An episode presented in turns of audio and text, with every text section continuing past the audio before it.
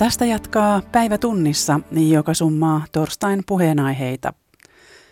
Presidentti on nimittänyt Suomeen uuden hallituksen. Pohdimme uusia hallituskuvioita myös politiikan asiantuntijaraadin kanssa. Kuinka sujuu yhteistyö viiden puolueen hallitukselta? Luonnonvarakeskus on korjannut laskelmiaan Suomen hiilinieluista. Pietarin talousfoorumi saattaa avata suomalaisyrityksille mahdollisuuksia Venäjän jätebisnekseen. Ja Tanskassa sosiaalidemokraatit ovat voittaneet parlamenttivaalit, oikeista populistien kannatus romahti. Studiossa Salme Unkuri, hyvää torstai-iltaa.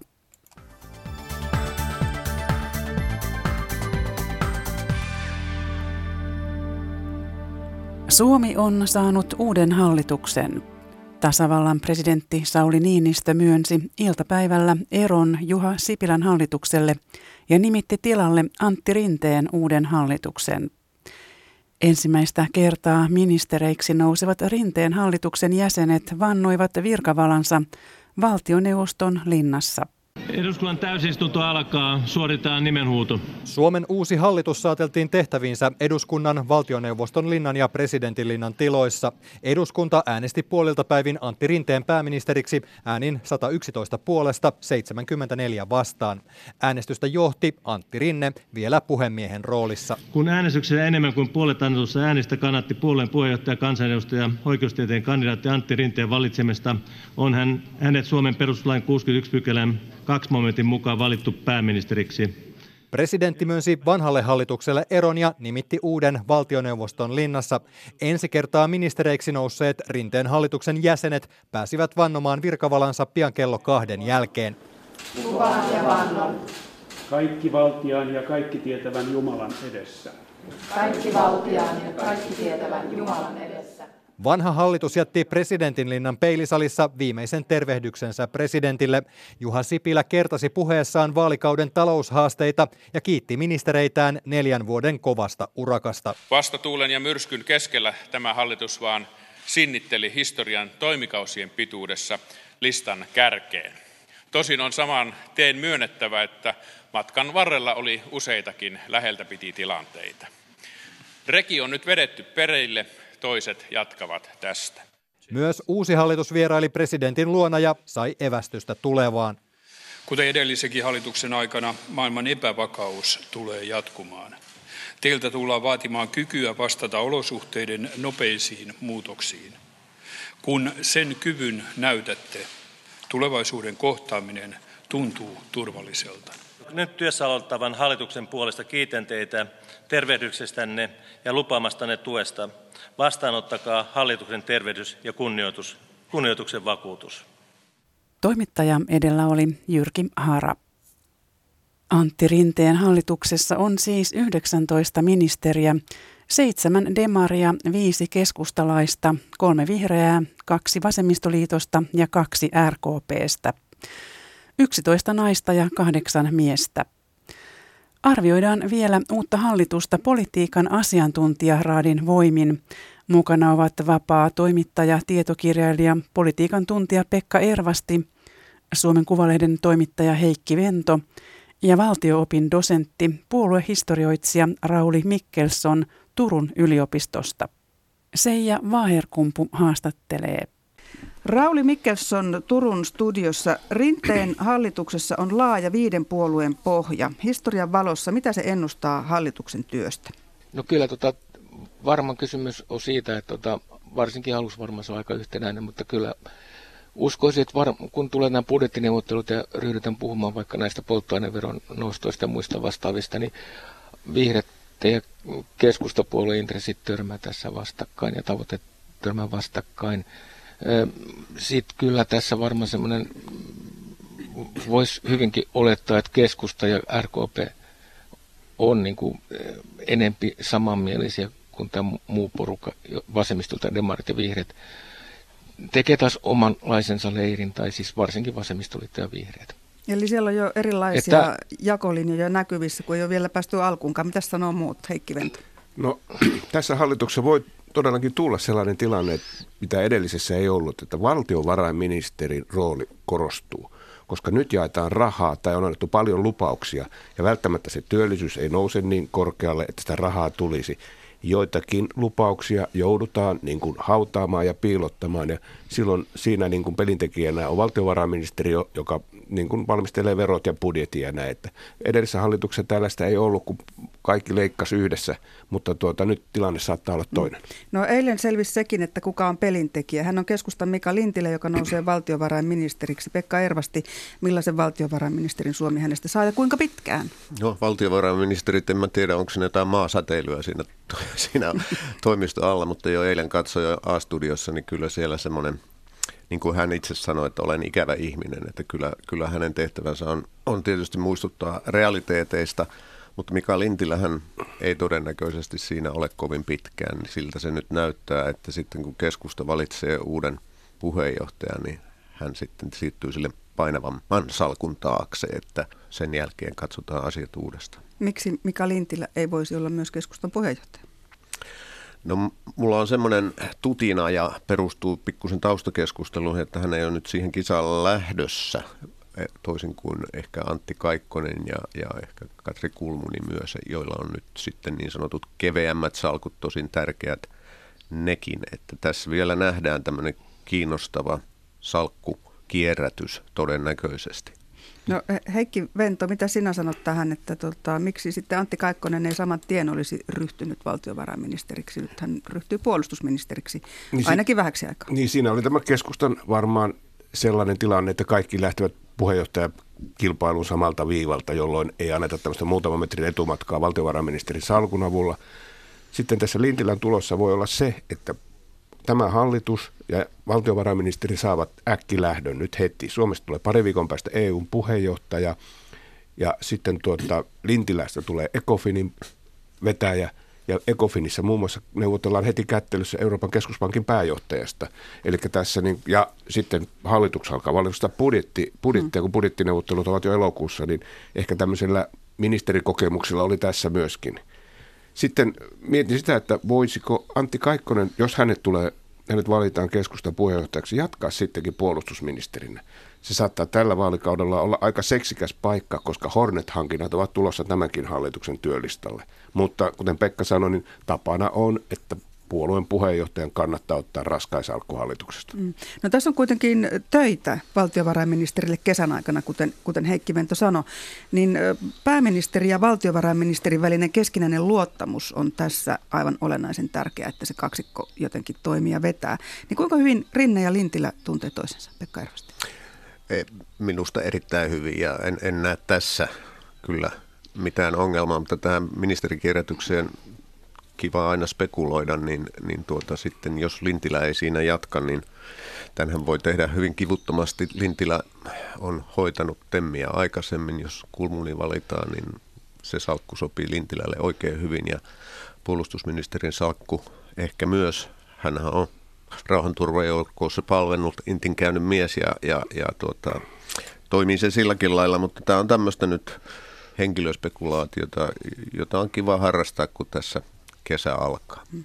Eli Lintilä on tämmöinen keskustan yleismies Jantunen, joka kelpaa mihin tahansa ja sitten mietitään, että kuka sieltä takaa ehkä nousee. No, keskustan tuntien kokeneen valtapuolueen, niin, niin kyllä siellä jonkinnäköinen pelisuunnitelma on jo olemassa. Se on ihan selvä. Mm. Ja jonossa on porukka nytkin jäi odottamaan ministerivuoroja muutama henkilö ja joillekin sitä vuoroa ei vielä tullut edes, että voi olla myöskin niin, että Lintilä on tehtävänsä tehnyt syksyllä. Mm. Että hän voi siirtyä hallituksesta pois. Mm. No mä nyt teitä tässä vähän lueskelen, niin jotenkin sain sieltä kaksi nimeä esille. Eli Antti Kaikkonen, mahdollinen seuraava puheenjohtaja, mahdollinen seuraava valtiovarainministeri tai Katri Kulmuni. Luinko oikein? Kyllä. No niin, kato, mä osaan vähän vielä kuunnella.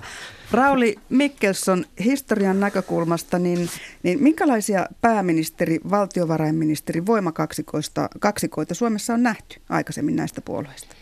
No tota, jos vaikka aloitetaan tuosta Holkerin hallituksessa, silloinhan oli Erkki Liikkanen, oli, tot, oli var, valtiovarainministeri ja nimenomaan se Holkerin hallitus. Tunnetaan siitä, että tota, Liikkanen oli aika löysäkätinen valtiovarainministeri ja silloin alkoi tämä velkaantuminen ja tämän jälkeen sitten tuli Iiro Viinasesta ja Esko Ahosta tämmöinen pari ja sen jälkeen sitten tota, kun tuli tämä Lipposen ensimmäinen hallitus, niin silloin tota, oli Viinanen edelleen mukana pari vuotta – mutta sitten tuli Lipposen pariksi tuli sitten tämä Niinistö. Ja kyllähän niin kuin nämä on, valtiovarainministerit on ollut aina semmoisia synkkäilmeisiä tota, ikäviä, ikäviä ihmisiä, mitkä sanoo, että tähän ei riitä, että tähän ei rahat riitä. riitä. Ja, ja tota, useimmiten on ainakin näyttänyt siltä, että tota, pääministerin ja valtiovarainministerin välit ovat hyvät ja ne, he vetää samaan suuntaan. Heikki. Kyllä tästä SDP ja keskustan välillä on pari hyvää esimerkkiä minusta kanssa. Mauno Koivisto ja Ahti Pekkala ja sitten Kalevi Sorsa ja Pekkala. Elikkä, mutta ne olivat niitä aikoja 80 kun rahaa jaettiin. Mm.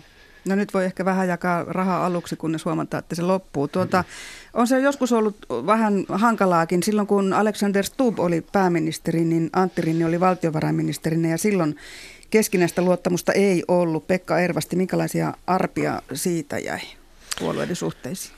No se oli yksi episodi, joka on, on tietysti värikäs suomalaisessa poliittisessa historiassa, mutta mä luulen, että tässä ollaan nyt lähdössä kyllä aika puhtaalta pöydältä sen suhteen. Että kyllähän nämä on henkilökysymyksiä myös ja, ja, ja niiden kemioiden täytyy toimia, mutta mä en oikeasti nähnyt tässä suurta ongelmaa muuta kuin sen, että, että keskusta lähti nyt, on lähtenyt nyt tosi vähän niin kuin vereslihalla tähän hallitukseen ja kenttä katsoo hyvin tarkasti, että mitä siellä alkaa tapahtua. Keskusta pärjäsi näissä neuvotteluissa tosi hyvin, mutta vastassa on sitten, sitten tuota karikoita liittyen just tähän, tähän rahan käyttöön ehkä ja, ja sitten ympäristöpolitiikkaan ja muuhun, että keskustan on oltava tässä nyt niin kuin kuitenkin aika ärhäkkänä, ettei sitten jäsenistö katso, että tässä kävi huonosti. Tämä voi olla jonkinnäköinen myrkkypilleri koko puolue.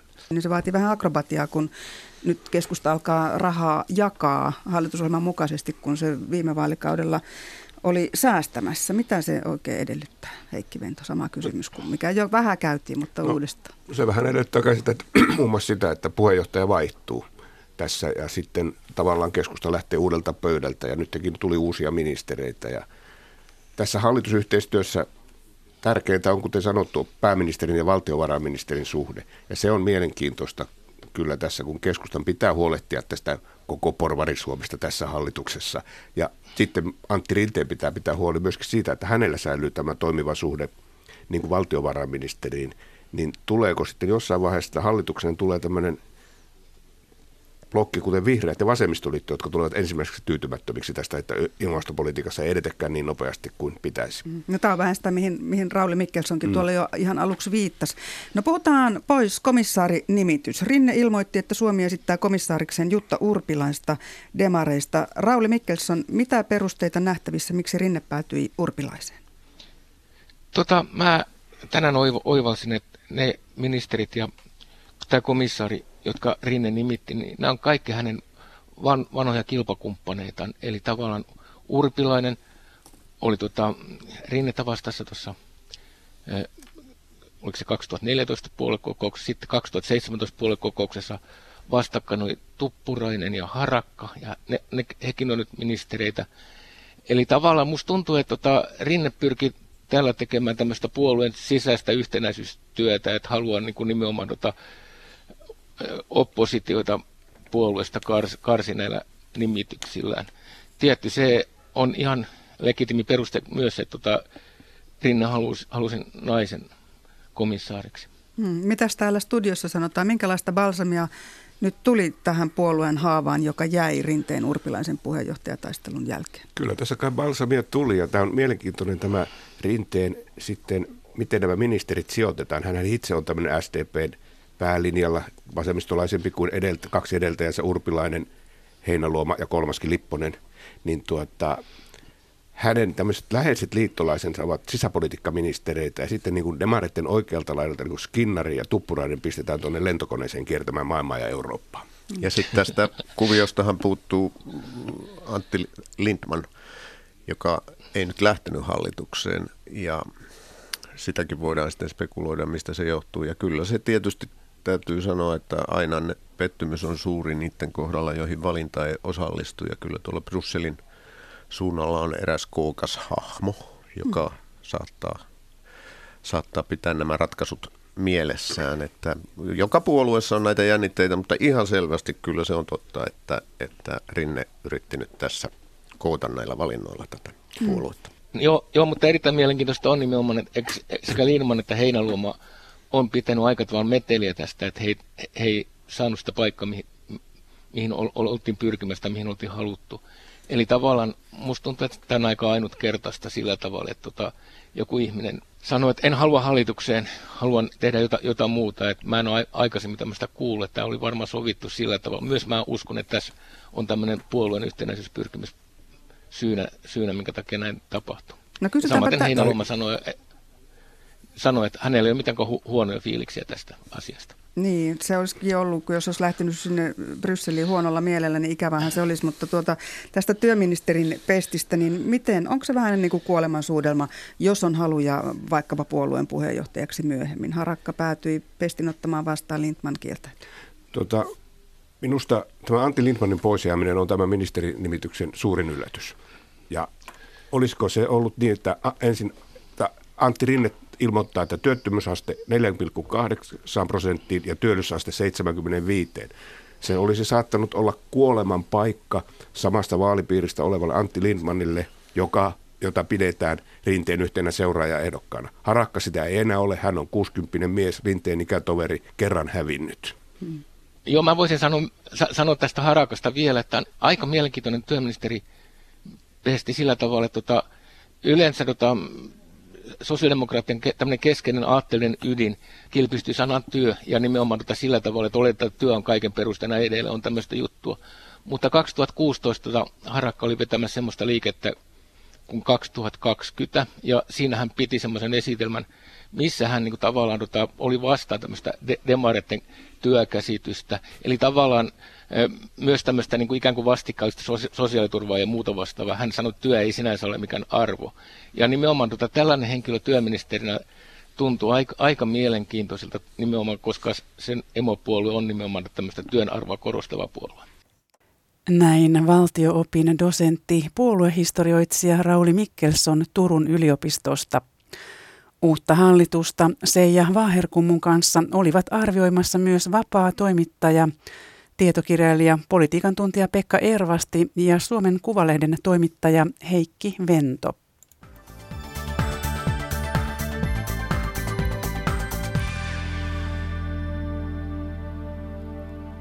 Luonnonvarakeskus on hieman korjannut arvostelun kohteeksi joutuneita hiilinielulaskelmiaan. Suomen hiilinieluista nousi kohu viime kuussa, kun Luonnonvarakeskuksen laskelmista löydettiin selvä virhe. Keskuksen laskelma lähetetään seuraavaksi Euroopan komissioon, joka voi vielä vaatia siihen tarkennuksia. Aapo Parviainen. Hiilinielut ovat ilmaston hiilidioksidipäästöjen vähentämiseen liittyvä termi, jolla pyritään kuvaamaan kuinka kestävästi metsät ja vaikkapa pellot pystyvät sitomaan ilmaan päästettyä hiilidioksidia. Euroopan unioni vaatii jäsenmaitaan laatimaan asiasta laskelmat. Suomen hiilinieluista nousi kohu viime kuussa, kun Luonnonvarakeskuksen laskelmista löydettiin selvä virhe. Nyt laskelmia on korjattu. Edelleen metsiä voitaisiin hakata noin 82 miljoonaa kuutiota vuodessa. Suurta kuutiomäärää on pidetty kestämättömänä, eikä Suomen ympäristökeskuksen ryhmäpäällikkö Sampo Soimakallio tahdon niellä sitä vieläkään. Väkisin täytyy olla niin, että hakkuut suhteessa puuston määrään kasvaa, koska, koska muuten se hakkuumäärä olisi todennäköisesti jossain niin kuin 70 miljoonan kuution tienoilla. Suuria metsänhakkuita pidetään ilmaston kannalta huonona asiana, koska kasvava metsä sitoo hiilidioksidia, mutta hakkuu aukea ei niinkään. Laskelmaa Helsingissä esitellyt apulaisprofessori Aleksi Lehtonen Luonnonvarakeskuksesta sanoo puolestaan, että kyse on kokonaisuudesta, ei vain hakkuista. Meidän on pakko tehdä toimia maankäyttösektorilla, jotta vähennetään kasvihuonekaasupäästöjä ja lisätään nieluja jo hyvin nopealla aikataululla. Aleksi Lehtosen mielestä esimerkiksi Kemin sellutehdashanketta on katsottava ympäristön kannalta laajasti, ei vain yhden tehtaan näkökulmasta. Se riippuu siitä, mitä muita, muita päästövähennyksiä pystytään tekemään, poistuuko muuta teollisuutta vai onko Kemin tehdas, lisääkö se pelkästään puukäyttöä vai vähentyykö samaan aikaisesti puun käyttöä. Sitä on mahdoton, pitäisi tietää tarkemmin nämä muut tekijät. Luonnonvarakeskuksen laskelma lähetetään seuraavaksi Euroopan komissioon, joka voi vielä vaatia siihen tarkennuksia. Pietarissa on alkanut vuosittainen talousfoorumi, jossa Venäjän tärkeimmät yritykset ja vaikuttajat tapaavat ja luovat suhteita. Tänään ohjelmassa oli suomalais-venäläinen keskustelu jätehuollosta ja kiertotaloudesta. Tämä on ala, jolla suomalaisilla yrityksillä on suuria mahdollisuuksia tulevaisuudessa, koska Venäjän jätehuolto on alkeellista. Tämän totesi myös Sergei Ivanov, joka vastaa ympäristöasioista presidentin hallinnossa. В России перерабатывается, утилизируется только 7% из всех твердых коммунальных отходов. Vain 7 prosenttia talousjätteistä kierrätetään Venäjällä, ja tämä on ongelma. Olemme jääneet jälkeen sivistyneestä maailmasta, emmekä vakavasti ole tähän mennessä tehneet asialle mitään, sanoi Sergei Ivanov, joka on Venäjän presidentin ympäristövaltuutettu. Juuri jätehuollossa Suomella on paljon annettavaa Venäjälle, sanoo Mari Pantsar, joka vastaa Sitrassa hiilineutraalista kiertotaloudesta. No mä näen kyllä erittäin suuria mahdollisuuksia lähtien ihan siitä, että miten jätteet kerätään, minkälainen on tavallaan tämä jätteiden kuljetuslogistiikka ja miten sitten ne jätteet käsitellään esimerkiksi kierrätyslaitoksissa. Mutta loppujen lopuksi pitää niin aina muistaa se, että, että tämä jätteiden lajittelu monta kertaa lähtee sitten kotitalouksista, niin me, me voisimme tehdä myös hyvin paljon tällaista koulutusyhteistyötä, koska ihmisten täytyy ymmärtää jätteen kierrätyksen ja jätehuollon tärkeys. Muuten oikeastaan jätehuolta ei saada eteenpäin. Eräs vakavimmista myös Suomea koskevista jäteongelmista on Krasni Borin ongelmajätelaitos Pietarin kupeessa. Sen alueella säilytetään noin kaksi miljoonaa tonnia määrittelemätöntä vaarallista jätettä. Presidentti Putin on antanut määräyksen alueen puhdistamisesta ja suomalainen Fortum on siinä mukana, kertoo Arto Räty, joka on Fortumin yhteiskuntasuhteiden johtaja. Grassiborin vaarallisten jätteiden kaatopaikka on tietysti haitallinen Pietarin asukkaille, Suomenlahdelle ja sitä kautta myöskin Suomen kansalle. Ja on tärkeää, että saadaan se puhdistettua. Ja toisaalta Fortumilla on osaamista ja tämä on osa meidän bisnesmalliamme. Ja miten tämä nyt etenee? Ensimmäinen vaihe, tämän suunnittelu ja valmisteluvaihe vie varmaan noin yhdestä kolmeen vuotta, jonka jälkeen päästään varsinaiseen puhdistukseen.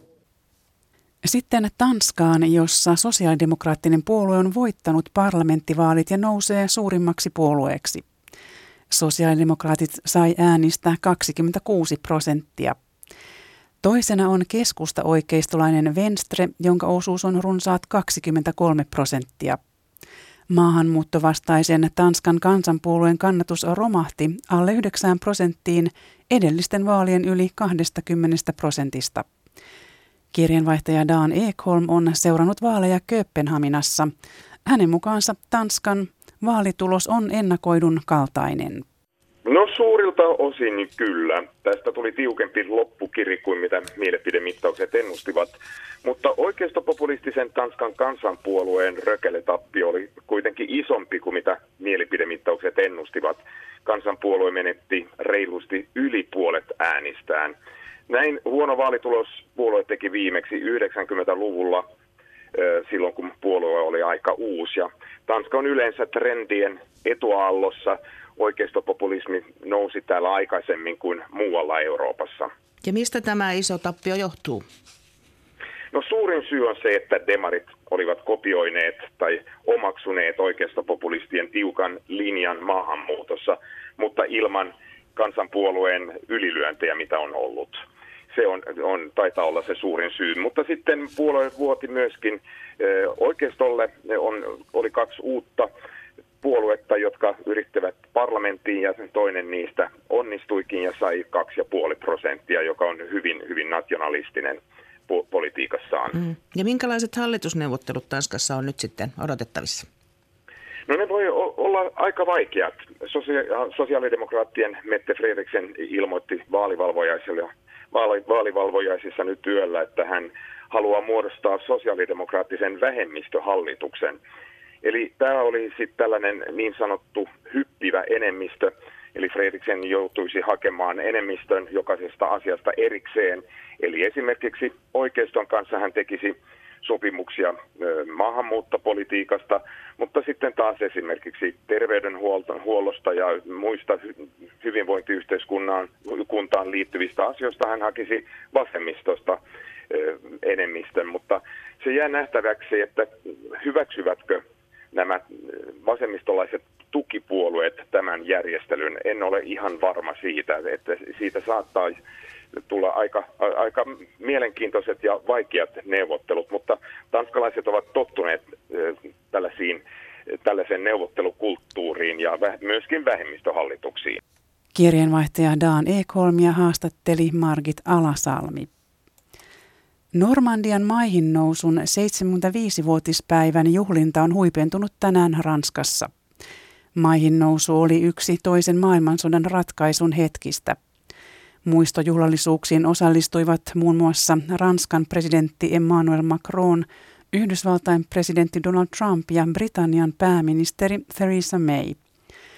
Lukuisat vielä elossa olevat veteraanit ovat muistelleet taisteluja. Europa steht für das größte aller politischen Ziele. Normandian maihinnousun muistotilaisuuksissa on viime päivinä kuultu myös Saksaa. Kaatuneiden saksalaisten hautausmaalla pidettiin muistoseremonia, johon osallistui saksalaisveteraaneja. 94-vuotias Paul Goltz sanoi olevansa kiitollinen liittoutuneiden maihin noususta, joka nopeutti natsisaksan luhistumista. Gott sei Dank hat die Invasion geklappt. Invasion, dass die geklappt hat, hat mein persönliches Schicksal Jumalan kiitos maihin nousu onnistui. Se vaikutti myös minun henkilökohtaiseen tulevaisuuteeni. Olin nuori saksalainen maalaispoika ilman ammattia, mutta sotavankina opin englantia ja pääsin uuden Saksan rajavartiostoon töihin. Goltz kuului konekivääriryhmään ja sanoi kantaneensa ammuksia. Hän ei halunnut ampua vastapuolen sotilaita ja toteaa, että Hitlerin Saksassa ei voinut vastustaa hallintoa, oli vain pakko totella. Ranskalainen sotaveteraani Leon Gauthier kuului vastapuoleen eli maihinnousujoukkoihin. Je pense que ça conserver la paix. Fait ce qu'il faut pour conserver la paix. Car la guerre, c'est la misère. Rauhan säilyminen on kaikkein tärkeintä. Sodasta seuraa vain murheita, leskiä ja orpoja. Voin ajatella, että tapoin vastapuolen kaverin. Samalla joku ehkä menetti isänsä ja joku puolisonsa. En minä sitä halunnut. Nyt 96-vuotias Leon Gauthier mietti suhdettaan sotaan. Hän oli onnistunut pakenemaan Britanniaan ja palasi kotimaahansa Normandian rannoille maihinnuusujoukkojen mukana. Saman aikaan kun länsiliittoutuneet muistavat Normandian maihinnousua toisen maailmansodan käännekohtana, uudet kiistat muistuttavat olemassaolostaan.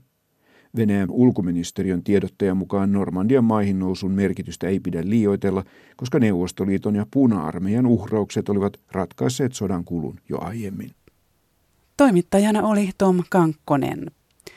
Ja lopuksi vielä punkeista. Kesästä ounastellaan nimittäin pahaa punkkikesää.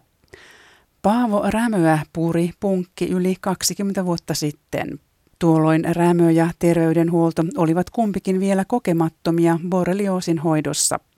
Toisen kerran punkki puri vuonna 2008. Kummallakin kerralla rankat oireet iskivät nopeasti ja oireet kulkevat yhä mukana päivittäin. Toimittaja Ville Toijonen kyseli Rämön borrelioosi kokemuksista. Imatralainen Paavo Rämö, sinä tiedät kokemuksesta, minkälaista borrelioosi on. Miten sinä ensimmäisen kerran törmäsit borreliaan?